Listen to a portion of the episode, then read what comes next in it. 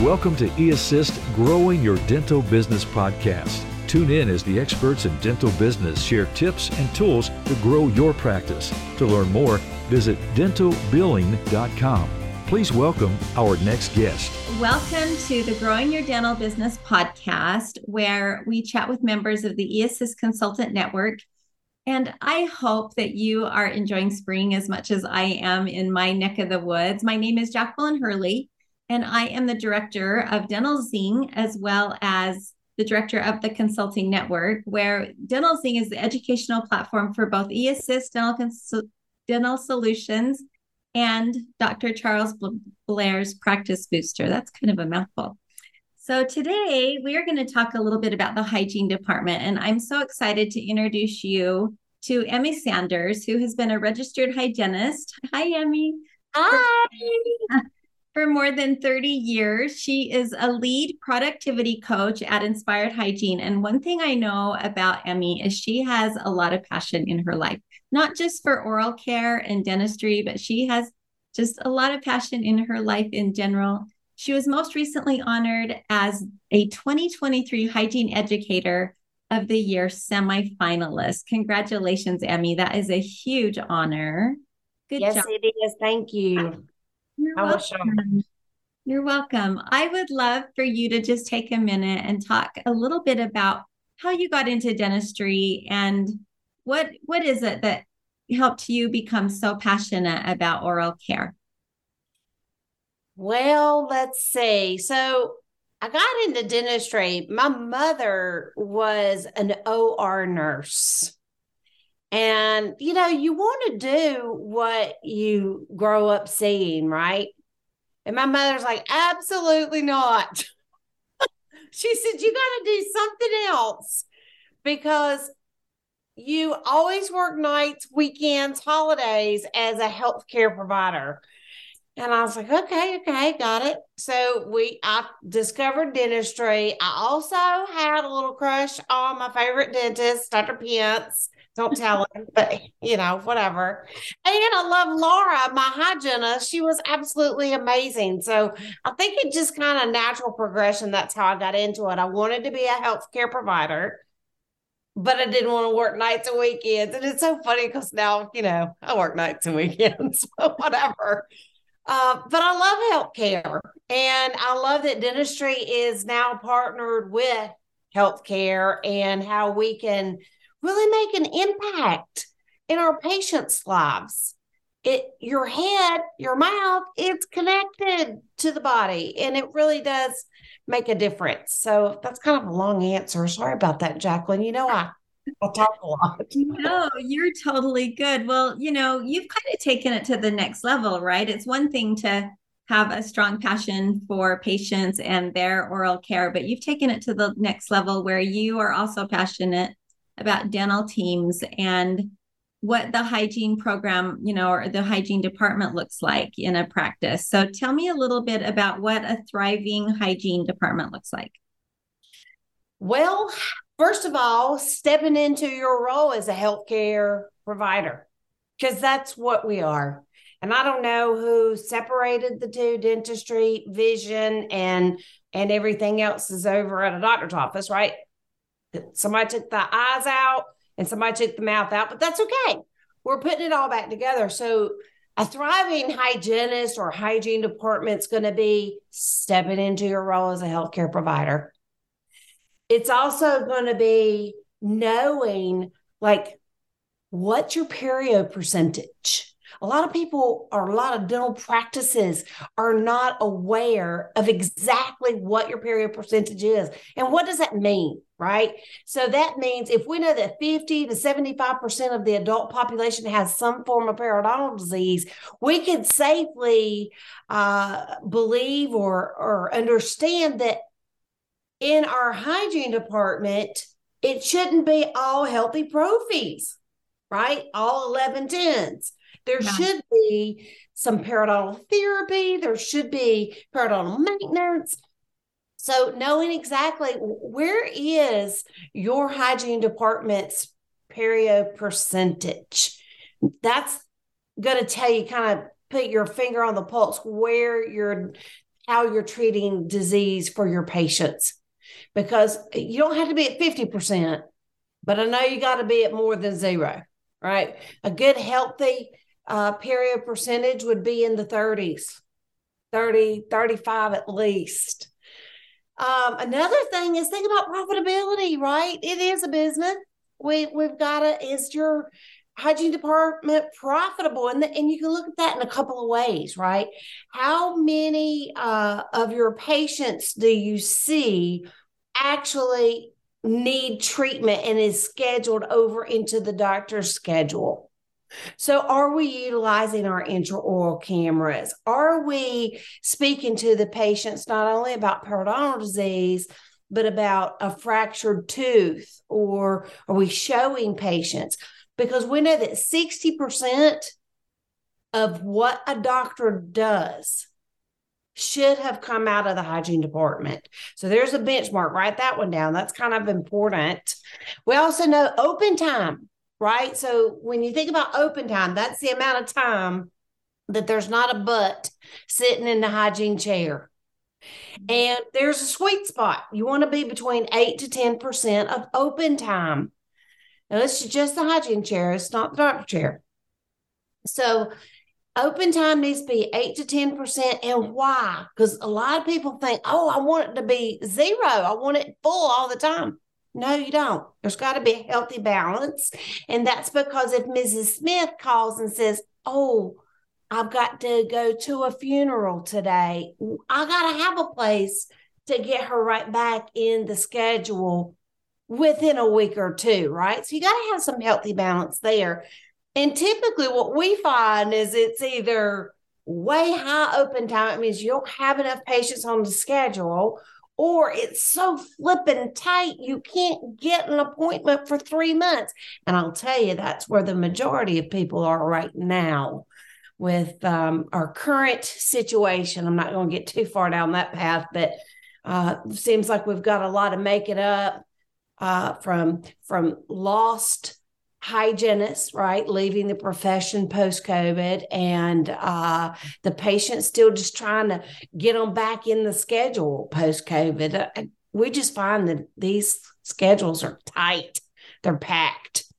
Um, anyway, those are a couple of benchmarks. So we talked about perio percentage, we talked about open time, we talked about 60% of the doctor's schedule needs to be scheduled out of hygiene You can also talk about, you know, profitability. What's that? What are we paying our hygienists and what are our hygienists producing, right? So that needs to be at a healthy three to one. That means a hygienist that's, let's use easy math, okay? uh, I also said I'm, I wanted a career I didn't have to do math, but here I am in dentistry doing math all the time. But that's okay. I love it. I love it. It's okay. So if a hygienist, let's say $50 is making $50 an hour, we've got to ensure that we're producing $150, so three times more than our total compensation package. That's the key total compensation package not just your hourly what you're getting paid right so if we're making contributions to 401k for them if we're you know paid vacation yada yada yada the total package, we got to be producing three times more than that just for the business to be profitable and healthy. So those are just a few four really good guidelines to help with uh, knowing where is your hygiene department thriving or do you have do you have some opportunity to do a few things different to change some of those numbers? I hope I answered that question. It's kind of long again you did. In fact, so what I'm hearing is there's really more to being a hygienist than than cleaning teeth. You need right. to be really good at diagnosing what's going on in the mouth so that you can either, you know, drive drive these patients to to treatment, which obviously the dentist would do the treatment for the most part. Right. And they just need to understand, I guess, they have to i mean i know that when you're in hygiene school you learn how to clean teeth do you learn all the ins and outs of all these other tricks of creating productivity in a dental practice you know what no you don't And I, I'm not shaming on any hygiene school because goodness gracious, dental hygiene school's tough. Yeah. I'm so tickled I graduated, right? It's tough. Uh, but they spend so much time talking about the fundamentals of hygiene that we really don't get into the, the business of hygiene. We also don't get into the communication skills of hygiene, right? How do we communicate effectively with patients? How do we communicate effectively in front of the patient to the doctor? I mean, gosh, again, if if we did cover all those things in hygiene school, I think hygiene school that probably add another two years on. There is a lot. That's why hygiene consultants are, you know, doing well and trying to help these dental professionals, you know, really turn around their business as far as, you know, productivity and all of that. And is there a way, have you seen any way possible to change change it from being so tight with schedules? Yeah to bring in more hygienists? What do you need to do? Is that the goal? And you know, a lot of hygienists have left the industry, you said. And so yeah. the trick is to try to find new hygienists. Is that the trick to trying to get your schedule back on task? I don't know. What is your you know, I wish there was one answer to fix that, but there's not. And and that's why you, you need you need people who who look at teams and look at different offices all the time because there's a lot of variability. We can add more hygiene hours. That doesn't mean the hygienist that you have right there is going to work more hours. That's not what I just said. I said add more hygiene hours. That means the ability to serve your community, your patients. You could do that. Sometimes you you're in a template where you know your office only can has so many rooms and there's no room to grow. Sometimes there are state laws that prohibit. So, like I'm from North Carolina. In North Carolina, our law is we can have one dentist, two hygienists. So we have to have just two hygienists for every one dentist working all the time. So you got to kind of know the ins and the outs of each state. So there's lots of different ways. So if you're trying to one of my favorite ways is to lighten that schedule that's so tight is what I call shake the flakes. you and flakes are flaky patients that are in your schedule. They're not the ones that always come and always love you and refer patients. They're, those aren't flaky patients. Flaky, flaky patients are the one that tell you, "Hey, yeah, I'm coming to my appointment," and then they don't show. Yeah right? So there's ways to get those flaky patients shaken off the schedule because what do you want to do? You want to replace those flakies with good, solid patients that want the care that you and your team are providing. I love that. That's a great, I think that's a great suggestion. So, yeah. one thing you talked a lot about is perio and how important it is to get a perio protocol in the practice. So, perio is kind of a serious disease, right? Very serious. And so it's obviously up to the hygienist to be able to diagnose, know exactly what needs to happen. So you you come in and you kind of help them set up some protocols. Tell us a little bit about how that works. Okay. So one of the things you can do is, hey, we need a perio protocol, right? And then hope that you guys can pull it all together. Well, there are some teams out there that are able to make that happen and do it beautifully. There are some teams out there that are like, I don't know where in the world to start. That's why you would want to have somebody that can help introduce and how to help hold your hand through the process. The first step in a perio protocol process is getting your team calibrated. It's not just the hygienist, it's everybody that works on the team because I need my doctor to understand periodontal disease and how severe it is. I need the hygienist to know it so they can identify and treat it. I need the assistants to know it so they can identify it, right? What are assistants over there doing? They're over there constantly uh, stopping bleeding so that they can take a great impression or a great scan, right? So I need the assistant to know it. And I need the admin team to know it too, because they're on the phone. If a patient changes, creating the, the value of keeping an appointment, and they're also filing our insurance claims and, and helping patients get from their insurance companies what they deserve. So everybody on the team's got to be super calibrated.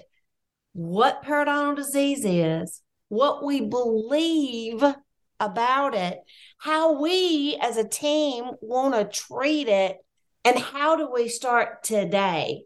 One of the most common questions we hear is uh, how do I tell Mrs. Smith that I've been taking great care of for all these years that now she has periodontal disease? And it's really, really simple.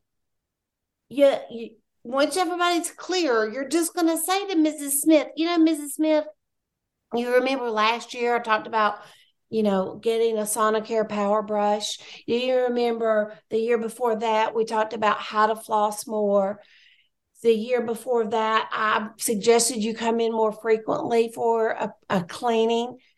We've tried all those things and we've not gotten the results we had hoped. It's time for us to do something different, and that difference is periodontal therapy. So we can just communicate really well and easily with our patients. That is a common roadblock for a lot of hygienists. And it's that simple. You know how I know it's simple? It's already in your notes. You've written down how you've taken great care of them all these years. And that is not working. So now it's time to do something different. It's a simple solution. So, yeah, getting a team with a periodontal program going, you got to have somebody to hold your hand. You got to have somebody to share the tips and the tricks with you. But the first step of doing that is getting everybody on your team really, really calibrated on what it is, what we're trying to accomplish, what we want to do next. I think that's awesome. You just get the whole team involved and everyone understands, and really it's a team effort. It is. And I love the communication advice that you gave on how to talk to your patient. I feel like that was very beneficial for so many hygienists that just don't know how to say that to their patient. So, yeah. yeah, I have a question about periodontal disease. Is it possible for someone that has periodontal disease to go back to normal prophies if you give them the treatment they need, or it's rare that that would happen? Okay, that is a great question. And remember that 1110, what's that? That's our Prophy code. 1110 is considered a preventative. So we're preventing disease by doing that service. Mm-hmm. And it's in a healthy environment. Now, what do we know about periodontal disease? Periodontal disease is an infection, and you can have healthy with a reduced periodontium? So the answer is yes, you can get a patient back to an 1110. I will let you know what I know confidently about periodontal disease. It's hard to keep that at bay. That would require lots of effort in the office and at home. So the answer is yes, it can happen, the probability is not really high. Was yeah. that a clear answer? Yeah, no, I think that's great because you're so dependent on so many pieces of the puzzle in order for that to happen. That's right. Yeah. It's and and you know, I can I I hear dentists all the time and hygienists all the time, you know, talking about, you know, brushing like you said, flossing. And uh, there's a good chunk of the population that they say they're going to be good, but it's a daily effort and they're not always as good as they think they're going to be, right? That's right. And so it's our job, right, to educate and inspire them to want to uh, do a better job at home. And if our patient says, I'm never going to floss, great. Now that I know that, let me introduce you to the Sonicare Power Flosser. Like, let me give you something, a tool that you will use. I love a rubber tip. Most underutilized way of keeping teeth clean at home, in my opinion. I love a rubber tip, and a lot of people don't even think to to offer that as a solution for patients because we're just humans. If the patient tells you they're never going to floss, don't chastise them. Reward them. Thank you for telling me the truth. I'm not going to beat my head up against the brick wall for the next 10 years trying to get you to floss. Let me introduce you to something different. I love that. I love that. I think that's a great way to handle that situation. And so it sounds like is perio maintenance different for every patient, like as far as treating perio, or is it pretty much the same? Uh, no, it is different for every patient, right? So periodontal maintenance is that we're maintaining the level of disease. A lot of people don't realize that in a 4910 code, the periodontal maintenance code, it says that you can do site specific periodontal therapy. So when people ask, why is this periodontal maintenance one and a half times more than the Prophy code if it's the same? Well, it's not the same. One's healthy and one's disease. And we treat disease differently than we do health, right? So, site specific periodontal therapy in a in a periodontal maintenance appointment can happen. That's why that code it, it, applies for that code, and that's why that fee is associated a little higher for that code. And what do we know about periodontal patients? Well, they have unhealthy bacteria in their mouth, and it's our job to utilize our ultrasonics in that appointment to really disturb that biofilm to get all those unhealthy bacteria disinfected or or you know killed for lack of a better word. That's our goal is to kill that bad bacteria with our ultrasonics in that periodontal maintenance appointment. That's, does that answer your question? Yeah i think it did. It, you know there is different a different treatment for each patient. And, you know, that's kind of tricky as a hygienist to know exactly how to set that up for each individual patient. Yeah, it can be. Mm-hmm. Absolutely. Yeah. So, one thing that you do is you actually go into the dental practice and you work with teams. Yeah. How do they, are they receptive to you? Are they nervous when you come into the practice? Absolutely. Who's not nervous? Right? So yeah. I will tell you, I too have had what in the 30 years I was practicing hygiene, I had a couple of different coaches come in to to coach us. And you know the doctor always makes that decision. And what's the first thing we as hygienists or dental assistants or admin think? Oh i'm doing something wrong. No it's not that you're doing anything wrong. We're looking for all the things that you're doing right and we're also looking for ways that we could impact your day to make it one, easier for the team, two, easier and better for the patient. Because here's what I know about all team members you too wanted to be healthcare providers. And that's why you're in the business that you're in. So that's that's the common goal. Are people, especially hygienists, nervous when I come walking through the door? Absolutely, they are. And I embrace that been there, done that myself. And I hope that they understand, usually within the end of the first day, I've got friends because they realize we're we're just colleagues. We're all working together to take great care of our communities and our patients. So it can be stressful, but it usually works itself out in the in the first day. I love that. Well, you're so approachable and easy to talk to. I bet it's just a matter of you getting in there and letting them know that you're just like them and you you know you've been there and done that and you're just there to help and you're all exactly what you said you're all on the same page yep. so that's that's great well you know we have learned a lot today about how you can help the hygiene department and the opportunities that are there to to bring in more revenue to set up different protocols so that you the team can all be on the same page when it comes to patient care and just being more profitable in the office. And it sounds to me like the hygiene department is a huge piece of the puzzle when it comes to that for the dentist.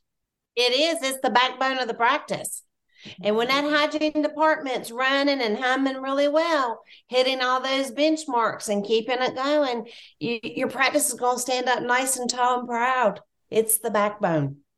I love it. I love it. So, so you are offering the opportunity to schedule an opportunity assessment, right? Within your organization, you're with Inspired Hygiene. Yes, I, am with Inspired Hygiene. Our company was founded by Rachel Wall. Everybody knows Rachel Wall. And if you don't know Rachel Wall, you should. I She's agree. a little powerhouse.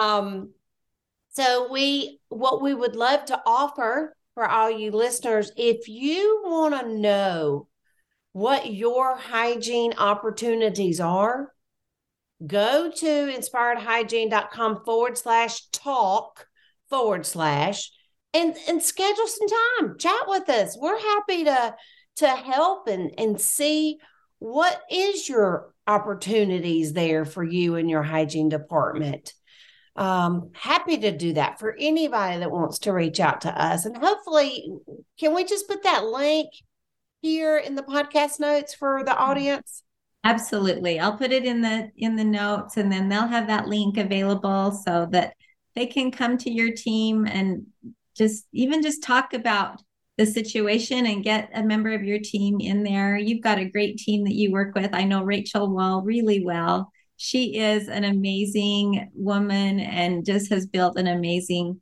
company with Inspired Hygiene. And she is so lucky to have you, Emme. I'm just grateful that to know both of you. And we are um, getting to the end of our podcast, but we are excited that we've had Emme here today. Um, thank you so much for joining the Growing Your Dental Business podcast. And, and we hope that you have a great rest of your week and rest of your day. And we'll see you guys next time. Bye. Bye. The purpose of this podcast is to interview the consultants within our eAssist Consultant Network. This podcast is for informational purposes only. For more details, please visit the homepage of this podcast platform at dentalbilling.com. Thanks for listening.